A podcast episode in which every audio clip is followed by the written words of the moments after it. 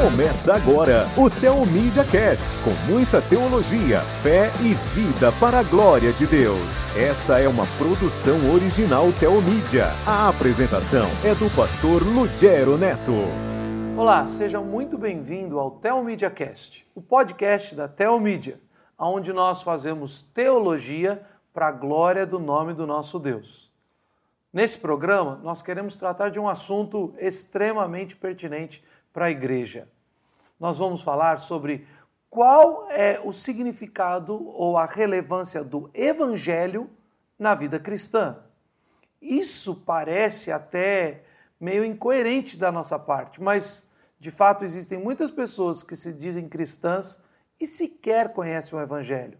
Muitos que dizem conhecer o evangelho recitam versículos de cor mas não vivem na prática uma vida de acordo com os ensinos de Cristo e com a doutrina bíblica. Para participar do programa conosco hoje, nós temos a alegria de receber o reverendo Fernando Hamilton Costa, que é pastor da Igreja Presbiteriana do Calvário, e o nosso irmão Daniel Kaufmann, que é filósofo e aluno de teologia, um homem de muitas letras e muitos estudos. Para a gente já começar a quebrar o gelo, eu queria que, além do que eu já te disse, apresente-se para a gente, por favor. Reverendo Fernando, seja muito bem-vindo e se apresente, por favor. Já falou o meu nome, eu agradeço a oportunidade de estar aqui. Pastor há 37 anos da Igreja Presbiteriana do Brasil, criado na igreja também, o que não significa muita coisa necessariamente, mas o conhecimento da palavra. Eu, a minha vida é essencialmente pastoral, é pastorado de igreja. Eu exerci algumas funções que não são importantes, não para serem faladas, pelo menos, e na, na igreja, em posições, mas o, o fato que eu gosto mesmo de ser pastor e de pregar. É, é a minha vida é essa. Né? Acho que eu podia falar disso. Na cidade de São Paulo, você pastoreia a Igreja Presbiteriana do Calvário. Do Calvário. Eu fui pastor. Minha primeira igreja foi a Igreja Presbiteriana de Diadema. Depois eu fui para Dourados, Mato Grosso do Sul, e fui capelão do hospital durante um ano, tempo integral. Depois assumi a igreja central, de lá fui para Bauru, primeira igreja, depois uma congregação da igreja transforma, organizada, fiquei, fui pastor dessa igreja, chamada Igreja Presbiteriana Aliança. De lá vim para a cidade Ademar, Igreja Presbiteriana Cidade Ademar, em São Paulo, e na cidade Ademar vim para a Igreja do Calvário, onde estou até agora, há 11 anos. A Igreja Presbiteriana do Calvário fica onde mesmo? Rua Demóstenes 717, é o bairro é Campo Belo. Campo Belo, Isso. certo. É perto dos nossos estúdios. Exatamente. Né? Ah, conosco também está o Daniel, já apresentei, falei, o Daniel Kaufmann, filósofo e teólogo. Né? Daniel, por favor, é, se apresente também. Por Bom, eu sou, já apresentou, né, Daniel, no caso, o nome. Isso. E sou seminarista da Igreja Presbiteriana Paulistana, onde o pastor titular é o reverendo Davi Charles Gomes. E estou no meu terceiro ano de seminário, no Seminário Presbiteriano José Manuel da Conceição, começando aí uh, e me preparando para para pastorear. Né? Certo. Então você é quase que um filho adotivo do Davi Charles Gomes, né? É Daniel Kaufman Charles Gomes. Não, é. Você é aqui de São Paulo mesmo, Daniel? Sou daqui de São Paulo mesmo, né? certo. né? Casado, mas sou casado com uma mineira. Uma mineira. É. Casou bem. Casou Exatamente, bem. é verdade. Tá certo, Daniel. Reverendo Fernando, muito obrigado pela presença de vocês. E o primeiro assunto que a gente vai entrar é nesse.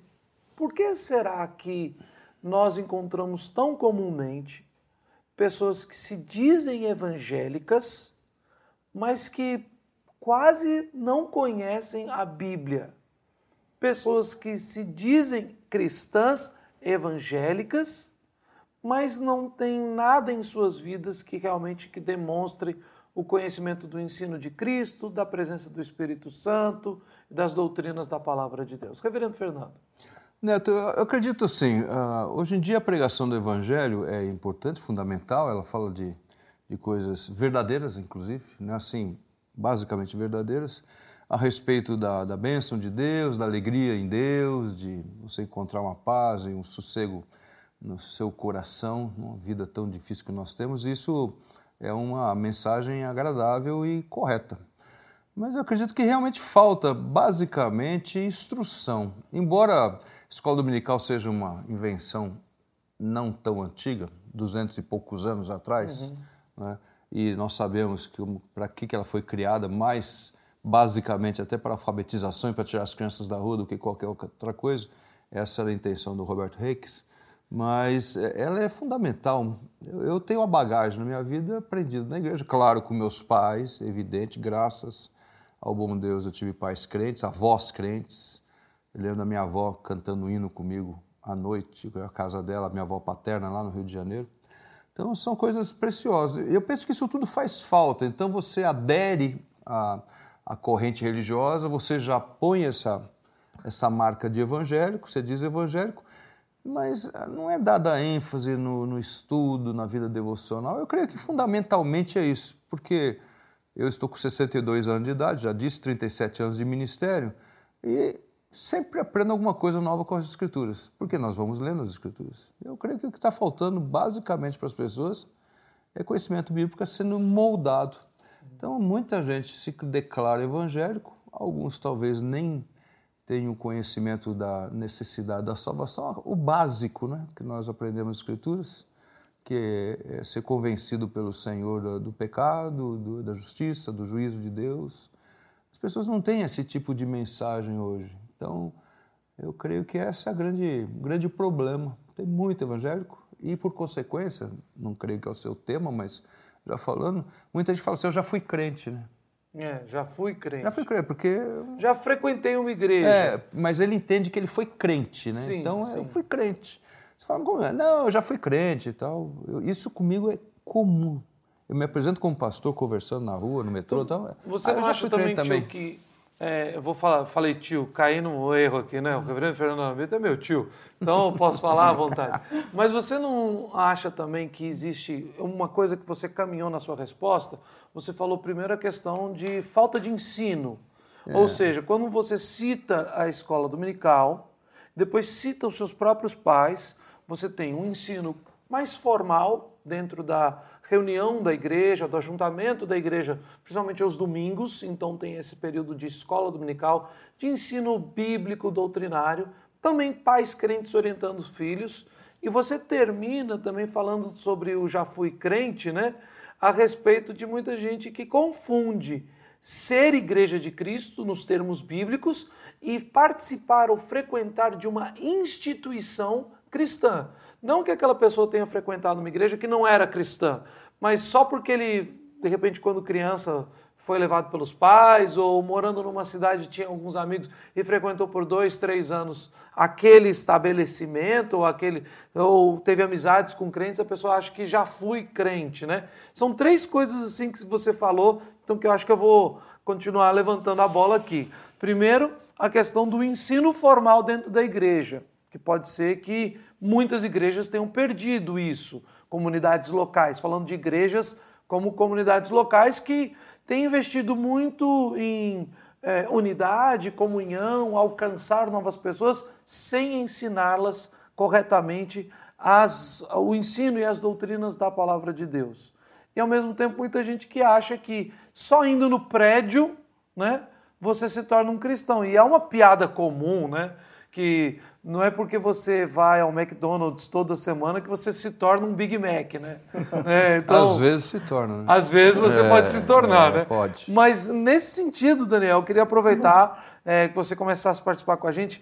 Essa primeira questão, a, a última questão eu vou jogar aqui na mesa com você, que é essa questão da dificuldade de pessoas de entenderem, distinguirem o ir a um evento religioso, frequentar um estabelecimento ou uma igreja local e do entendimento de fazer parte realmente da igreja de Cristo. Por isso que estão se dizendo desigrejados, que é uma corrente forte, e outros estão se dizendo é, já fui crente, né? Já, já fui crente, já fui da igreja. E tem até a ver com o que eu, pegando aí o gancho Fernando falou sobre a questão do ensino, é, sempre quando olho essa, é, essas questões mais exteriores de como as pessoas às vezes dividem, né, aquela a, a, questões, as suas questões exteriores da, das suas questões particulares, e o que, eu quero, o que eu quero dizer com isso, em que ah, para isso, até isso acontecer, ah, houve ah, um esvaziamento do que é ser cristão, né? E essa falta, muitas vezes, tanto quando você fala que você é cristão, o que a gente tem que fazer? Definir. Então, não, mas eu creio na palavra de Deus. Então, são coisas básicas que têm a ver com, como, como o senhor falou, que tem a ver com o ensino e que vieram de dentro para fora e impedir muitas vezes pela falta do ensino bíblico, né? Que, e a falta do próprio conhecimento do crente da Bíblia, né? Do, do conhecimento bíblico verdadeiro, de um relacionamento com Deus, de uma comunhão verdadeira com Ele, que faz com que essas definições, isso fique muito, muito vago e ali você não tem mais a você não, não, não se entende mais o que é de fato ser cristão e no que consiste, né? Qual que é o, o, o centro disso. Você está ligado no Tel Media Cast com o pastor Lugero Neto.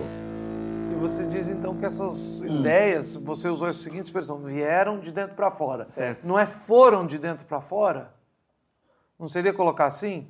Ou seja, o erro começa também quando é, lideranças, pastores, uhum, aqueles é. que são responsáveis pelo ensino, diminuem o peso do ensino, é, começam a relevar alguns termos, é, não é mais bem assim. A gente era. Então, aqueles que ainda defendem uma doutrina mais sólida, né, de mais conteúdo, são chamados de conservadores, né? E, e, isso é visto conservador, tradicional, é quase que uma pecha, é, é quase não, é uma pecha negativa. O problema né? é que você ter convicção é visto como arrogância. Então você dizer, dizer, claro, nós não devemos ficar nos comparando, porque nós não temos direito de julgar o coração de ninguém. Uhum. Mas lá em São Fernando 3.2 diz São assim, Fernando é, 3.2? diz assim que todo trigo sabe que é trigo, mas nem todo joio sabe que é joio. Uhum. E provavelmente a pessoa não, não entende isso.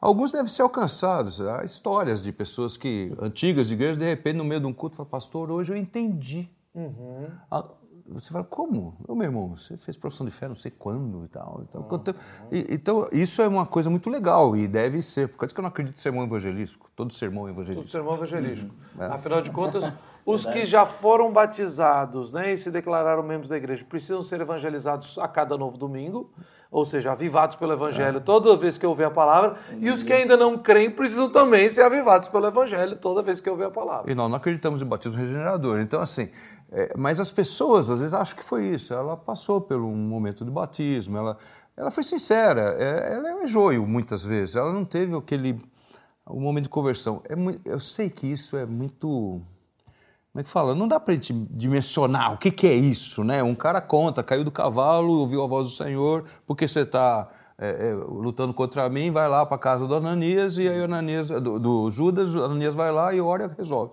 E o outro falou, como é que é? Lembrou das crianças cantando, né? Pois é. Pegue e leia, pegue e leia, pegue e leia. Pegou, leu e pois se é. converteu. Então, é, o dedo na parede, né? Mas enfim é complicado, eu sei, e nós não temos o direito de entrar na área, nós temos que ter um limite em tudo uhum. isso, não temos direito de entrar na área. Agora, a prática é muito importante, porque, embora a Bíblia diga não julgueis para que não sejam julgados, eu estou falando genericamente, uhum. porque nós sabemos a profundidade teológica disso, mas estou falando superficialmente, também a Bíblia fala que pelos frutos conhecereis. Então, as pessoas que não têm respeito pelas outras pessoas na prática, não mostram amor, caridade, misericórdia, uhum eu acho que é um. Alguns são fariseus sabendo que são fariseus, né? Outros praticam uma espécie de um farisaísmo, eu acho. Né? É, a gente está tentando, tentando caminhar nessa ideia de identidade. Então, primeiro eu falei, a uhum. gente foi, esse que é o negócio, senta três teólogos aqui, a gente começa, vai longe. Mas vamos tentar dar um rumo uhum. para poder chegar no final, né? Claro. Então, primeira coisa do rumo, a gente está falando sobre identidade. Porque a gente está mesclando essas ideias de ensino e identidade, ensino e identidade que obviamente elas são correlatas, ok? Mas a gente está falando primeiro sobre identidade da igreja. Okay. Então a pessoa falou assim: eu sou da igreja, ou eu já fui crente, eu já fui da igreja, né? E tem, tem a ver com a identidade da igreja, que passa pelo ensino, porque o que dá identidade à igreja são as nossas doutrinas, uhum. os pilares da nossa fé. Então, a relevância do evangelho para a vida cristã hoje ela começa também pelo fato de eu crer que a Bíblia é a palavra de Deus. Concordam? Sim.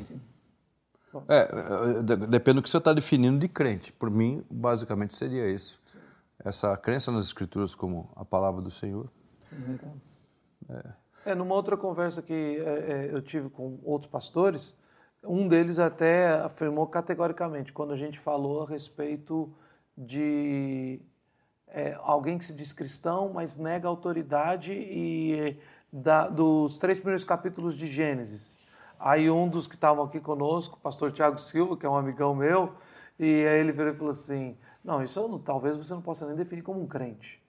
Se você releva os três primeiros capítulos de Gênesis, depois qualquer qual outra parte que você não releva, e se você diminui a autoridade de várias partes da Bíblia, você diminui a autoridade da Bíblia como um todo. Né? Então, é, esse é certo, né? Como você falou. Então, sim, uma pessoa, para se dizer um cristão, o evangelho só é relevante na vida de um cristão se ele confia que a Bíblia é a palavra de Deus e a autoridade final na nossa vida, nossa regra de fé e prática, né? E a própria imagem bíblica, né, de raízes e frutos, no caso, como Jesus se mostra várias vezes que ele é beira e quando você dá os frutos, quando você permanece na palavra, você dá os devidos frutos, os frutos do Espírito, no caso, né, como ah, Paulo cita, são coisas assim que ah, que no dia a dia do cristão, eu creio que nós temos a tendência a esquecer, né? Uhum. Esquecer dessa dessa dinâmica que nós temos com um relacionamento com Deus pessoal, verdadeiro e que falou verdadeiramente por meio da palavra dele. Então, é, então a gente falou então da autoridade da palavra e na autoridade da palavra você citou a palavra de Deus falando uhum. sobre o fruto do espírito, né? como o apóstolo Paulo fala, e que são aquela série de características que adornam a pessoa do crente. Ou seja, mas como é um fruto do espírito, não é um fruto da minha prática espiritual, não é algo também que eu naturalmente tenho, devo seguir e praticar como um tipo de cartilha para que eu possa ser crente. Uhum. Ou seja, se a gente está falando de identidade e a Bíblia como nossa regra de fé e prática, não é simplesmente chegar na igreja e falar assim, Reverendo Fernando, qual é o manual, a cartilha que vocês têm das regras que eu devo seguir? Aí, de repente, você vai orientar, então, a pessoa, fala assim, olha, o, a medida da saia que a senhora tem que usar, o tamanho do corte de cabelo, algumas igrejas não podem barba, acho que na sua pode, né? É, Se não puder, eu uso mais ou menos. Mais né? ou menos, é, o cavanhaque é, é permitido. É, é. Isso não é permitido, mas contra o pastor o pessoal não fala muito, sabe? Eles respeitam muito. É, ninguém me falou disso lá. Por exemplo, eu tinha barba, eu tirei por um erro técnico. um erro técnico. Mas eu lembro, por exemplo, a história é, do meu pai no início do ministério dele. Ele chegou então na cidade de Belo Horizonte uhum. e foi trabalhar numa das congregações. A igreja era grande, tinha muitas congregações. Meu pai tinha vinte e poucos anos. E numa das congregações que ele foi trabalhar, é, o pastor titular falou: olha, você vai numa congregação tal e lá eles entendem que barba não é coisa de cristão, né? tinham até alguns termos mais pejorativos, e eles ficaram sabendo que o novo pastor que está chegando tem um cavanhaque. E aí meu pai olhou para o pastor titular e tá bom. Foi em casa para almoçar e quando voltou já tinha tirado o cavanhaque. Ah, pastor, mas eu não mandei você tirar. Mas não, mas lá as pessoas acham isso. Eu não quero que o evangelho, a pregação do evangelho seja impedida por causa de um cavanhaque. Mas ter ou não cavanhaque, usar a saia na medida A ou B, o corte de cabelo, essas regras externas, isso também não te faz um cristão, né? Sim, é verdade. Eu, eu penso assim, uh, eu aprendi lá no meu tempo de ensino médio, colegial, segundo grau, sei lá o nome que se dão hoje. Uhum é, com um professor de física, ele dizia que tudo depende do referencial. E esse é um princípio que eu levo na minha vida. Eu vejo que às vezes nós discutimos coisas porque as referências são diferentes. A questão de a pessoa se declarar evangélica, uh, nós sabemos que o diabo acredita em Cristo. Claro, eu não estou comparando, por favor, um crente, alguém que se diz crente, ao Satanás. Não, uhum. não entendam mal a minha afirmação. Mas o que, que nós estamos querendo estabelecer aqui? É que as pessoas de fora da igreja, do, do conhecimento bíblico, elas nos analisam por aqueles que dizem que são crentes como nós. Uhum. E eu não sou melhor do que os crentes, eu não estou sendo falso humilde aqui. Nós todos somos pecadores e essa consciência jamais pode faltar na nossa cabeça. Eu, eu, eu sei do meu coração, não sou coração de ninguém aqui, porque eu conheço mal o meu segundo as Escrituras. Nós estamos estabelecendo alguns princípios, pelo que eu entendi no assunto aqui, é porque hoje em dia há um grupo, uma imensidão, o pessoal está assustado. Eu fico eu fico quase assustado de ver a televisão. Agora mesmo estava vendo um programa sobre a Amazônia. Né? Então, um dos programas é o cara passar e falar assim: Olha quantas igrejas evangélicas estão surgindo. Parece que é um, um susto na sociedade pela quantidade de igrejas. Aí as pessoas estão aderindo às igrejas, procurando alguma coisa, se chamam de evangélicos. Mas aí que eu acredito que deve entrar a questão da palavra. Por exemplo, eu estou aqui com o texto aberto em Colossenses capítulo 2, onde há alguns princípios que nós conhecemos. Né? Então, fazei, pois, morrer a vossa natureza é, terrena, em prostituição, impureza, paixão lasciva, desejo maligno, avareza, que é idolatria. E ele continua dizendo, despojai-vos igualmente tudo isso, ira, indignação, maldade, maledicência. Então, não é assim. É, não, não estamos falando de que para você ter o direito de dizer eu sou um crente, eu sou um evangélico, você é um cara perfeito. Isso não existe. Não existe. Não, não quero que alguém pense escutando esse tipo de conversa, ou a minha palavra, pelo menos, uhum. que eu estou dizendo que somente os perfeitos que têm o direito de dizer eu sou evangélico, eu sou crente. Uhum. Mas o que nós temos visto é a sensualidade. A pessoa se declara um evangélico e, e é sensual e quer ser sensual e quer parecer sensual, usa palavreado chulo, tudo contrário às escrituras. E, Precisamos ter um padrão para isso. Diferentemente do que talvez a gente faz muito, eu falo, coloco a gente, até porque estou falando da minha pessoa, não de nós três aqui, mas do que se vê muito, que muitas vezes eu, eu acabo julgando e fazendo, até pela internet, quando vejo, vejo, por exemplo, a história do Wesley Safadão batizado no Rio Jordão. Né? Primeiro é estranho, né? Então ele deve, deveria ter entrado Wesley Safadão e sair do Wesley Santarrão, né? Ou Sanadão, é. né? É? San, sanadão, né? Sanadão, é. né? O Telmídia Cast também está na Telmídia Rádio. Baixe o seu aplicativo para Android ou iOS. São 24 horas por dia, 7 dias por semana de boa música, teologia, fé e vida cristã para a sua edificação. Mas a, a primeira coisa que é, eu estou entendendo o que você está falando e, e concordando, adicionando o seguinte: ou seja, quando a gente ouvir a notícia que um jogador de futebol, um cantor popular, um artista de televisão, que tem uma vida muito secularizada, mundana, uhum. promíscua, naturalmente, que as letras de suas músicas, as coisas que defende publicamente, notoriamente, são ímpias e contra a palavra de Deus, e essa pessoa se converte, é batizada, publica né, a sua fé, dá testemunho público da sua fé em Cristo Jesus, ao invés de dizer, não, esta pessoa não é crente, talvez seria a nossa tarefa dizer, então, irmão, já que você é crente, Lembre-se das Sagradas Escrituras, lembre-se do texto de Colossenses. O texto correlato, exatamente esse leu de capítulo 2 de Colossenses, é Efésios 4, né? Sim. 4 e 5, né? Sim. Então, tipo assim, dizendo assim, você que roubava já não roube mais, antes trabalhe e use do valor daquilo que você ganha para ajudar pessoas em necessidade. Sim. Sim. Ao mesmo tempo, temos lá o texto que você citou, que Gálatas, né? O fruto do Espírito.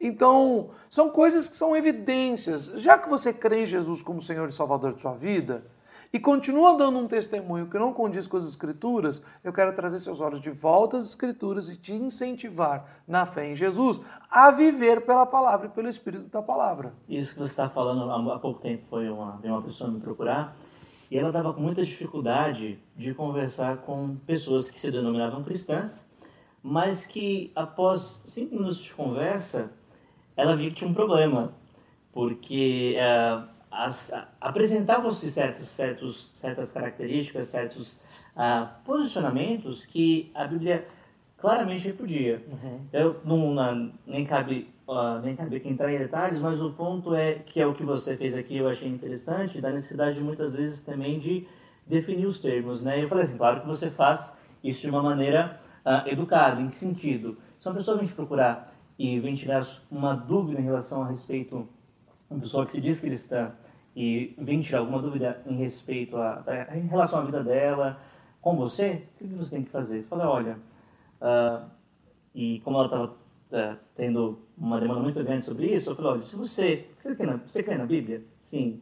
Você crê que Cristo morreu pelos seus pecados, ressuscitou, venceu a morte? Sim. Você crê que você está esperando ele pela volta dele? Sim. Então, a partir daí, você vai poder conversar. Uhum. Porque, ah, Estabelece é, relações e princípios, né? Que é o que referência. Você falou, referência. referência. referência. Então, isso é, tem, é muito importante. Eu, eu creio que muitas vezes, numa conversa, como o senhor falou, a gente está discutindo uh, só porque tem referências diferentes, perspectivas, Exatamente. perspectivas diferentes, tudo bem, mas referências diferentes não. É, nossa é. referência é a Bíblia, né? Então, no ponto de referência, aí tem um problema que também foi muito do que é, o reverendo Fernando falou, né? Vou voltar a falar tio Fernando mesmo. Uhum. Tio Fernando falou no começo, quando você, você falou o seguinte, é a respeito de pessoas que são introduzidas a uma um cenário evangelho, a ideia de que o evangelho de Cristo é aquela história, te dar bênçãos, te fazer um bom marido, ah. tal, como a gente até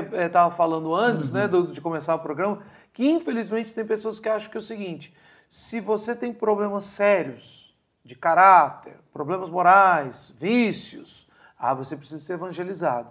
Mas tem gente que é tão boa, né? Hum. Bom pai, bom marido, bom funcionário tal. Ele não acredita no Evangelho, sequer acredita na, na, na, divindade de Jesus, na salvação na cruz do Calvário. Ah, mas você não precisa evangelizar, a pessoa já é boa. Então, muitas vezes as pessoas entram para uma igreja evangélica buscando, entre aspas, serem boas. É. É, há uma série de erros hoje que nós, faze, nós julgamos no verdadeiro sentido, que nós olhamos, escutamos, isso não é absurdo, isso não, isso não é evangelho. Né? Uhum. Eu, eu, assim, uma coisa básica para mim, sempre que for uma, uma pregação, uma conversa, você nunca pode deixar de apresentar o, o fundamento. Uhum. Você é um pecador, existe uma esperança, é a obra de Cristo, não a sua obra. Uhum. Você precisa crer nisso e se relacionar com Ele como seu Deus, porque Cristo é Deus, então você vai procurar servir a Ele. Evidentemente que eu não estou julgando o coração, eu não tenho direito a isso. Uhum. Mas algumas coisas escandalosas. Eu tive o privilégio, eu, eu, anos atrás, eu estava na casa de, uns, de umas ovelhas no, na praia, nós estávamos aproveitando um feriado, alguma coisa assim. Eu estava sentado num puff, num canto, e assistindo a entrevista de um, um entrevistador famoso da televisão, e quem apareceu lá foi Jesse Valadão. Aí quando o Gerson Valadão é entrevistado pelo, pelo Jô Soares, ele, ele falou alguma coisa e começou a falar de conversão. E eu fiquei olhando para a televisão, eu, eu, eu, não, não, estou acreditando no que eu estou escutando. Uhum. E ele deu um testemunho e ele levado o evangelho pela esposa dele, Vera Jimenez, que ligou para ele num dia que ele estava ruim e falou alguma coisa, falou para ele procurar o evangelho. E você fica olhando e fala assim: o que, que, é isso? O Gerson Valadão é um cristão? Uhum. É um crente? E eu só não caí no chão porque eu estava no puff e não tem como você cair no puff no chão porque você já está lá. Tem, não, até é, tem, mas né? você já está lá, né? Você se equilibrou bem. Anos depois eu tive o privilégio de receber o Gerson Valadão na minha igreja. Houve um programa do Conselho de Pastores em Bauru, a igreja central que eu pastoreava acolheu, porque era o maior salão de cultos naquela cidade. E conversamos, ele chegou, entrou na minha sala, nós batemos um papo. E, e assim, você fica olhando e fala, que coisa extraordinária. Eu não sei da vida do Jéssica Valadão. Aliás, eu não tive mais nenhum contato, não sei mais nada dele. Né? Se ele está escutando. Você está nos escutando? Você está vivo? Eu não sei. Né? Então, a verdade é assim. É... Mas é uma coisa extraordinária você ver uma mudança de vida. Claro, nós não somos salvos pela obra. Né? Nós sabemos uhum. disso. Mas o texto Mas de Efésios, né? que nós não somos salvos por obras para que ninguém se glorie, para diz no final do mesmo texto: para, as boas, boas obras, obras, em Cristo Exatamente. Jesus. É. Então acho que também é necessário que a igreja tenha um ensino de coerência. Isso. Ser cristão não é uma tabela de moralismo.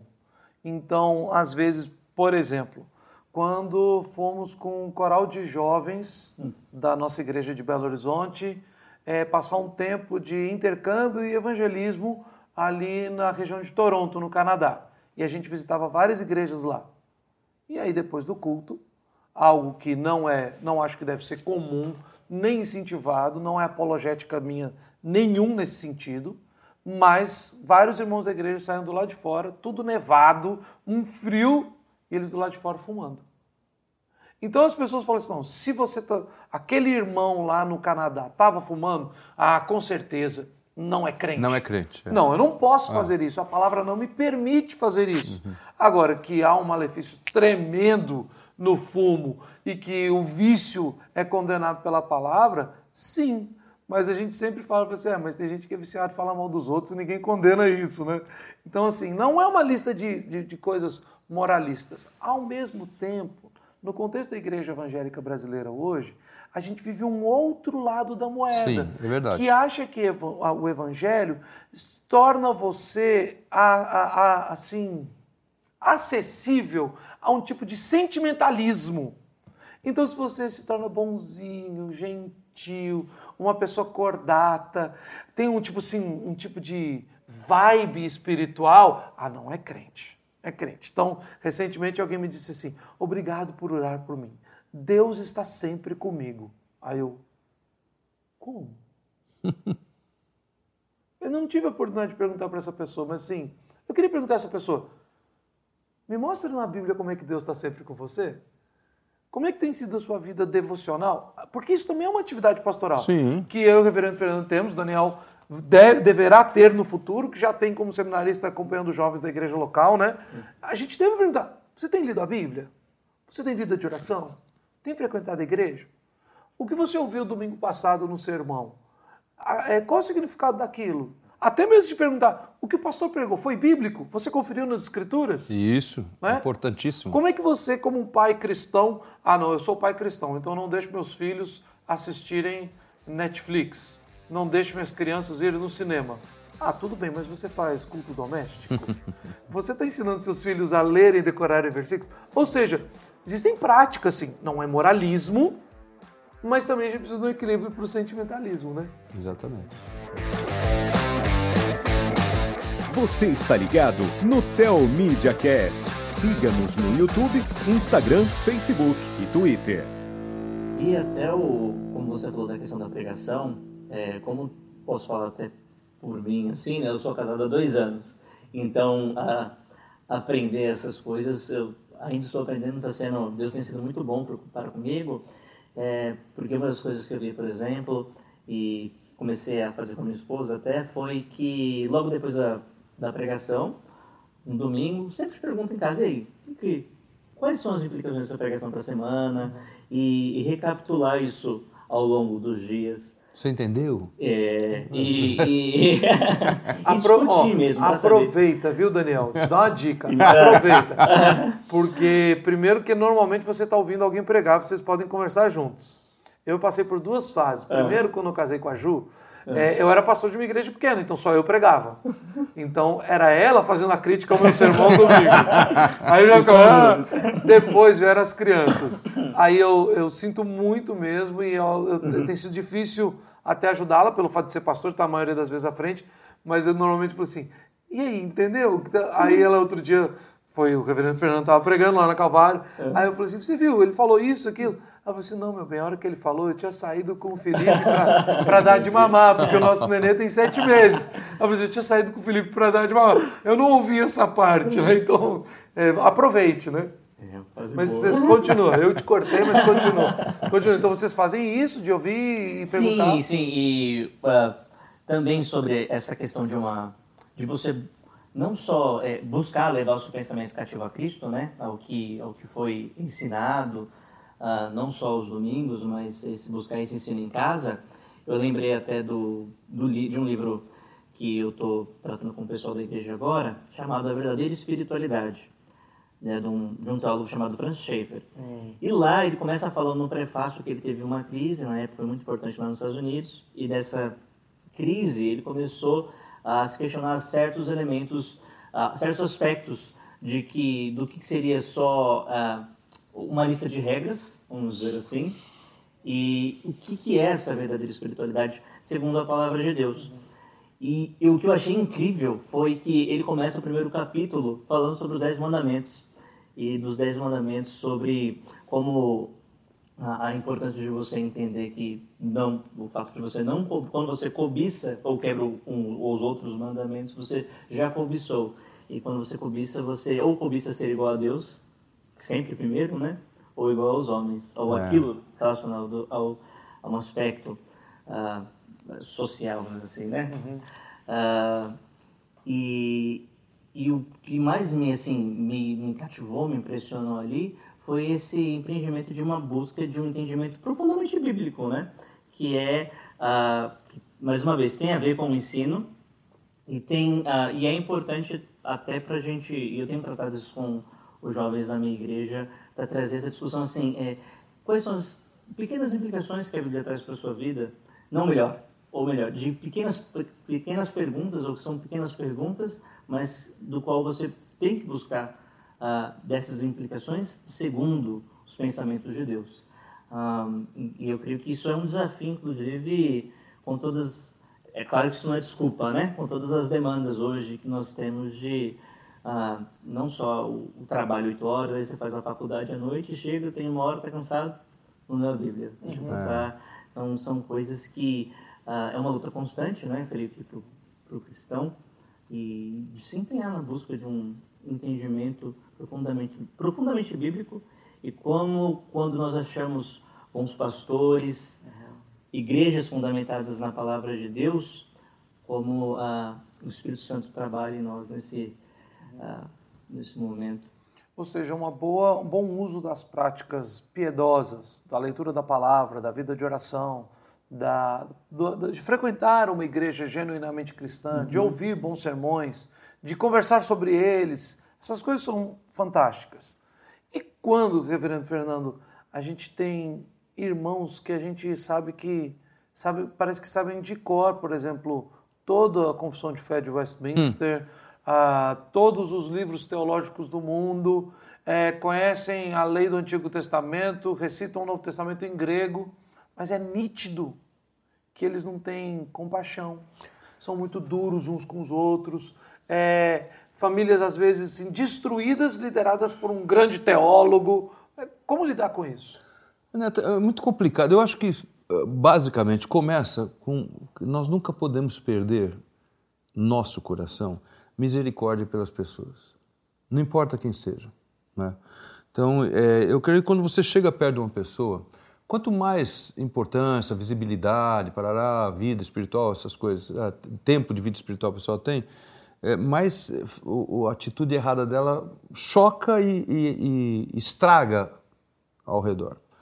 Nós temos que mostrar, as Escrituras falam que há resultados, como você mesmo disse, é verdade. Nós somos chamados não por causa de nossas obras, é a misericórdia do Senhor, Ele nos amou eternamente, como está escrito em Jeremias, e, e desde antes de tudo muito Ele cuidou de nós, e como Ele fala em Isaías, eu fui achado porque não procurava por mim. Então, é, a misericórdia de Deus é o padrão da minha misericórdia.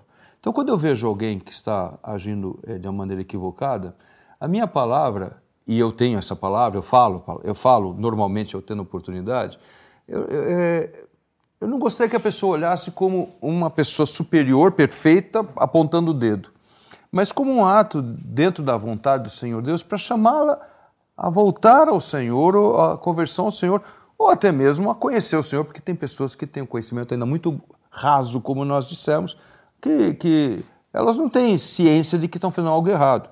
Eu acho tão interessante a história da Bíblia de Apolo, né? Aquela, aquele episódio de Apolo é um negócio interessantíssimo, né? Então, de repente chega um cara lá e está pregando o que ele não conhece, porque ele não teve a oportunidade de conhecer. Então foi preciso, preciso que Priscila e Áquila. É, é, isto, vem cá, vem cá, vamos, vamos ensinar.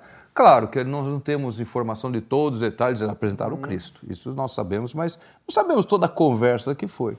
Então tem muita gente que está nessa fase de, de Apolo, ela, ela conhece, ela até fala de Jesus, é da folhetinho, Jesus te ama. No WhatsApp deve mandar aquelas figurinhas todo dia. Bom dia, boa tarde. Ah, bom dia, boa tarde, aquela rosinha, aquelas coisas que a gente não aguenta muitas vezes, alguns de nós não aguentamos. Mas ela não conhece, está faltando. Então nós devemos sempre apresentar com misericórdia. É claro que tem pessoas que o fruto é tão maligno, me desculpe falar assim, que nós temos que exortar duramente, porque aí você percebe. É o caso daqueles que Paulo fala: larga para Satanás, deixa, nem trate mais disso. Tem pessoas que nós temos que chegar e fechar a porta, mas é claro que isso é o extremo do extremo. É, uma então, das coisas que. Chamar a, a, a vida espiritual. Você está no Tel Media Cast, Teologia, fé e vida para a glória de Deus. É uma das coisas que para mim fica muito claro também essa ideia de quando você cita aí, né, então Apolo, né, e a interferência de Priscila e Aquila na vida dele, né, que a gente vê muito isso, por exemplo, no ministério que eu exerço, que é o do prega palavra.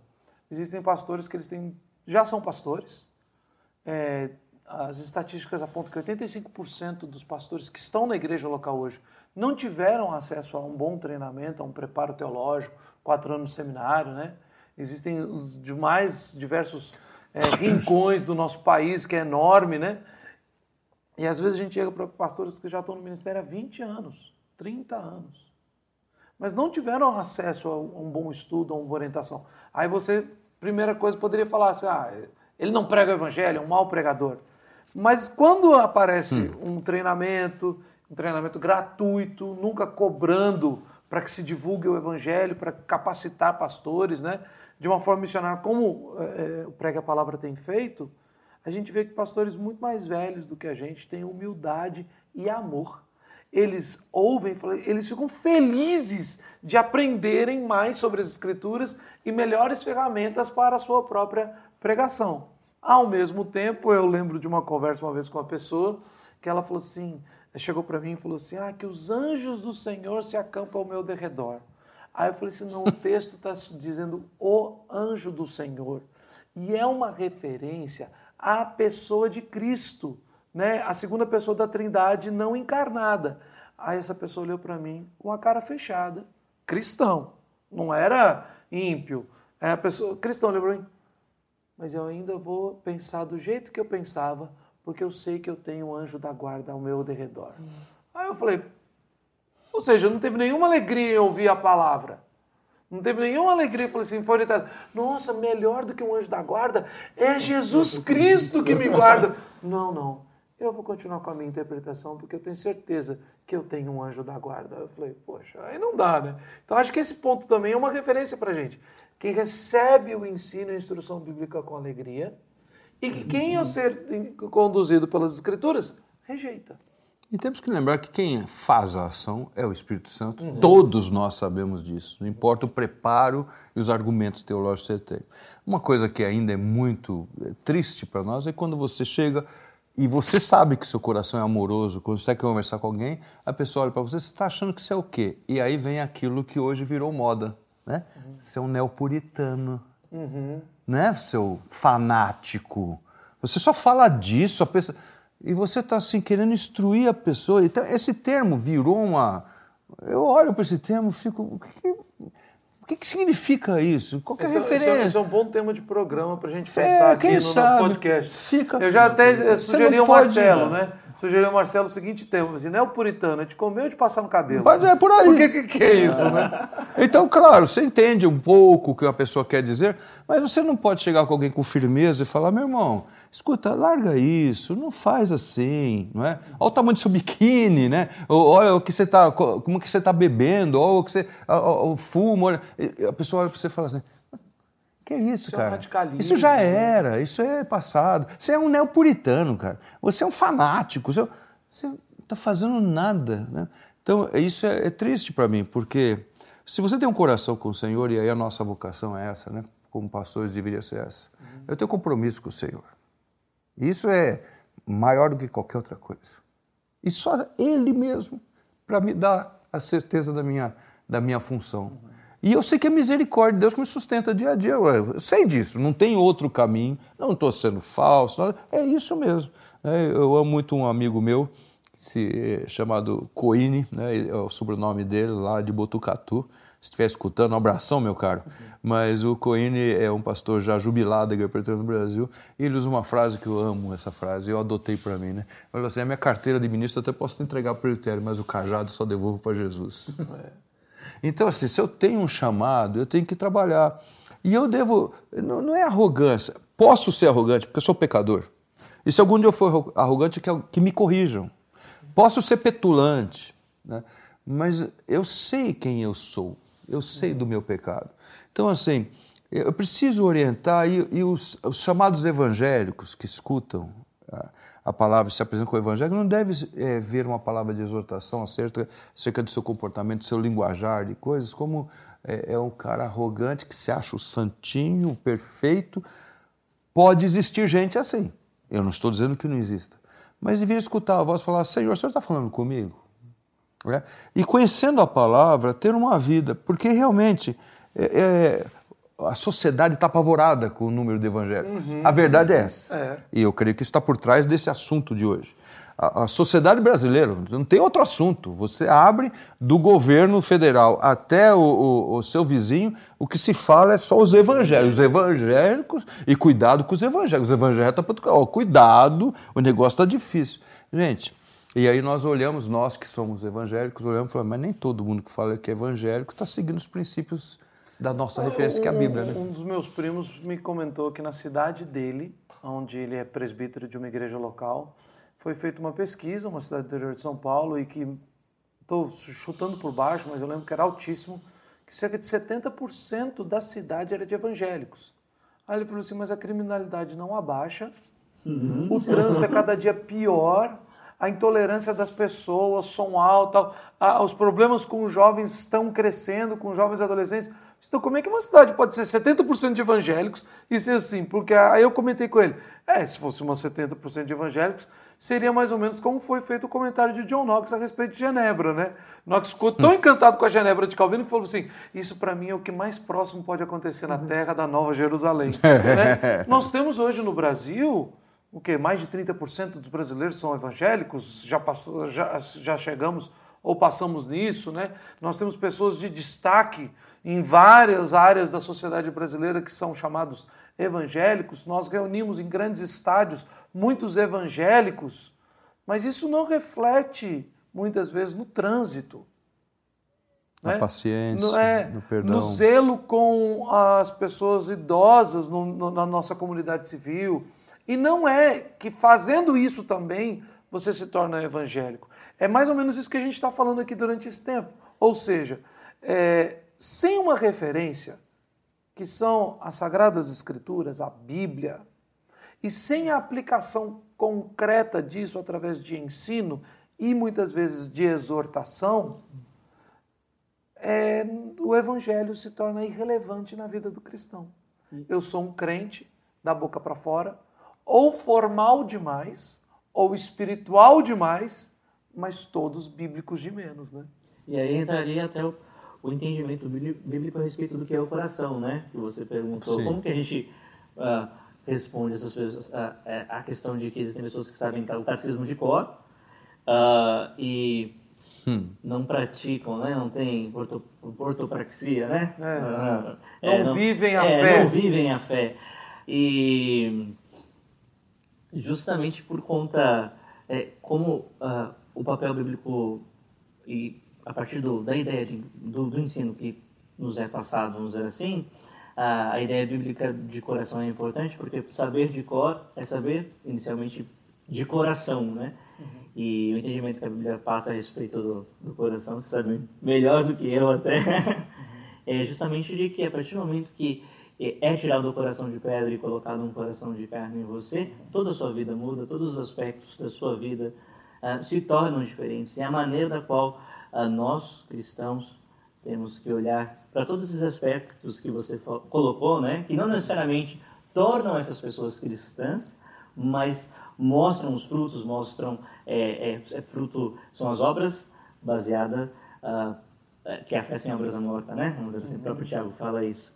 Então são coisas que testemunham e são e Deus usa o cristão uh, para que ele seja só luz no mundo nesses aspectos, né?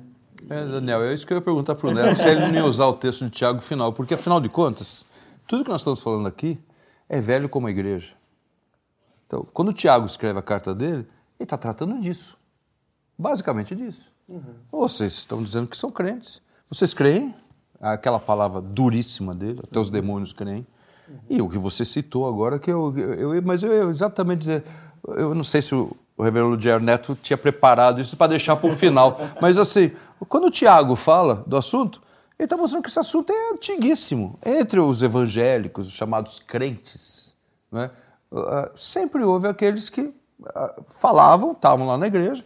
Jesus, quando usa o termo joio, que eu já falei aqui, uhum. mas é, Tiago diz, diz, né, um dos comentadores lá das, das Bíblias que nós pegamos, com alguns livros, falam que Tiago era aquele homem que tinha um, um, diziam alguns, segundo eles, que tinha os joelhos de camelo, né? porque era um homem de oração. De tanto orar ajoelhado, ele tinha calo no joelho e, e teria, teria, eu não, nunca fui pesquisar até o fundo isso, mas teria esse apelido de, de, do homem de joelhos de camelo de tanto orar. Então, não sei. Mas o fato é que ele fala isso. Como assim? Mostra. Né? A, a, a, deve, as suas obras devem acompanhar. Agora, é claro que a sociedade que não sabe esses princípios, ela, o cara fala que ele é evangélico, para ela, a sociedade, o cara é evangélico. Uhum. Então aí o cara tá lá pulando, tá fazendo micagem, tá fazendo isso, aquilo, tá sendo sensual, tá usando palavreado de baixo calão, está, está sendo desrespeitador, está sendo grosseiro, tá, qualquer coisa. E a sociedade fala, olha os evangélicos, né? E aí você fica falando, bom, eu tenho um monte de defeitos, mas tem tantas coisas que naturalmente na minha vida já foram abandonadas pela conversão. Eu tive uma, uma pessoa que frequentava a minha igreja que ia falar, pastor, eu gostava tanto de jogar truco, eu não consigo jogar truco mais, depois que eu converti. Não sei jogar truco mais. Ele tinha aqueles troféus, não sei se você já viu o troféu de truco, é um negócio de um metro e meio de altura, uns troféus enormes.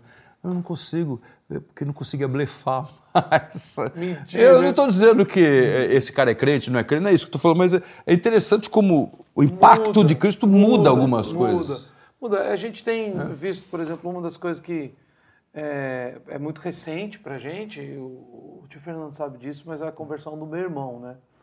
E meu irmão se converteu o ano passado, há pouco mais de um ano, e ele foi criado na igreja, era diácono da igreja, e envolvido, e se você perguntar, discutisse teologia com ele, né? É, eu devia ser um liberal perto dele, de tão conservador que ele era, né? Mas ele se converteu há um ano e houve uma conversão genuína. Então, coisas que não é o truco, né? Mas para o meu irmão jogar futebol é um negócio em que ele perdia totalmente o controle emocional dele por causa do futebol. Então, depois que ele se converteu, poucas semanas depois, ele estava já evangelizando um colega dele de trabalho. E aí o colega chamou: vamos jogar bola no lugar tal. E ele falou: ah, vou porque eu aproveito para conversar mais com esse colega que eu estou evangelizando.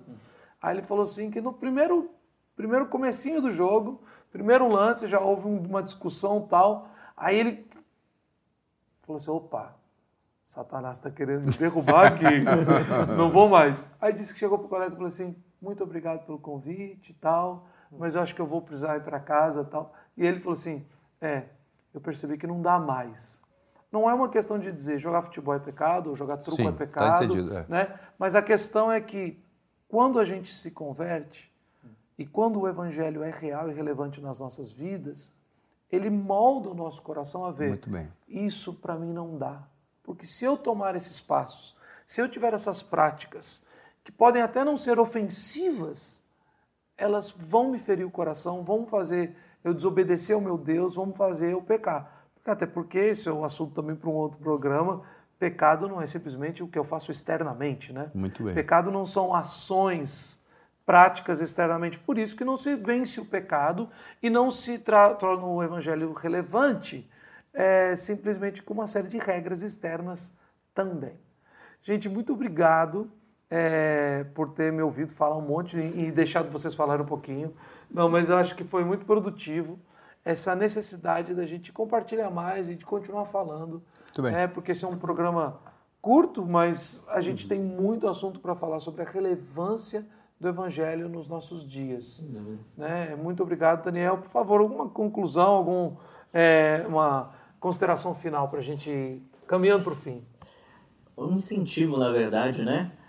Uh, busca sempre o entendimento da palavra de Deus, sempre uh, e é natural. Tem uma imagem, não é minha, né? A, a, a ilustração, mas que fala sobre um, um filme chamado O Violinista no Telhado. Hum. E a ideia é que esse violinista ele fica cambaleando, tocando violino no, telhado, no telhado enquanto ele vive a vida dele.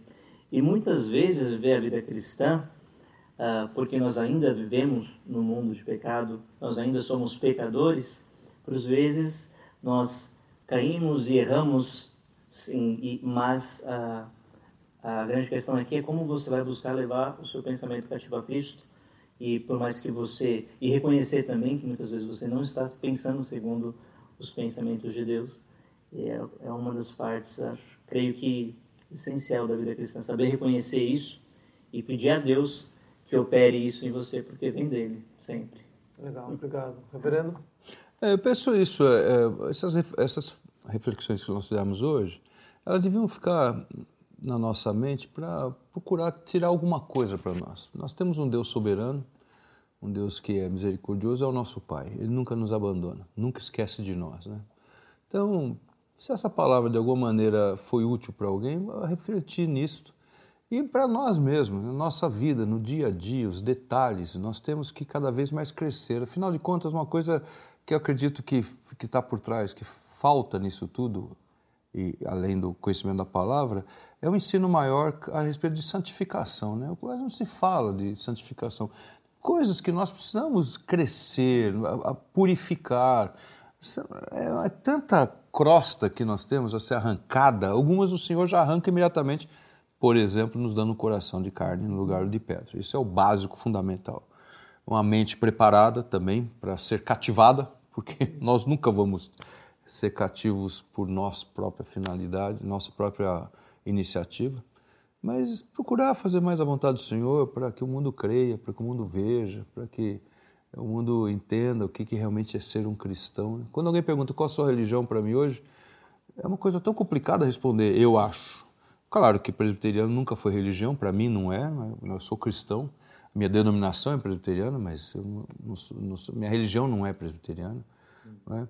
Mas até isso, hoje cristão também é um nome que perdeu tanto significado, né?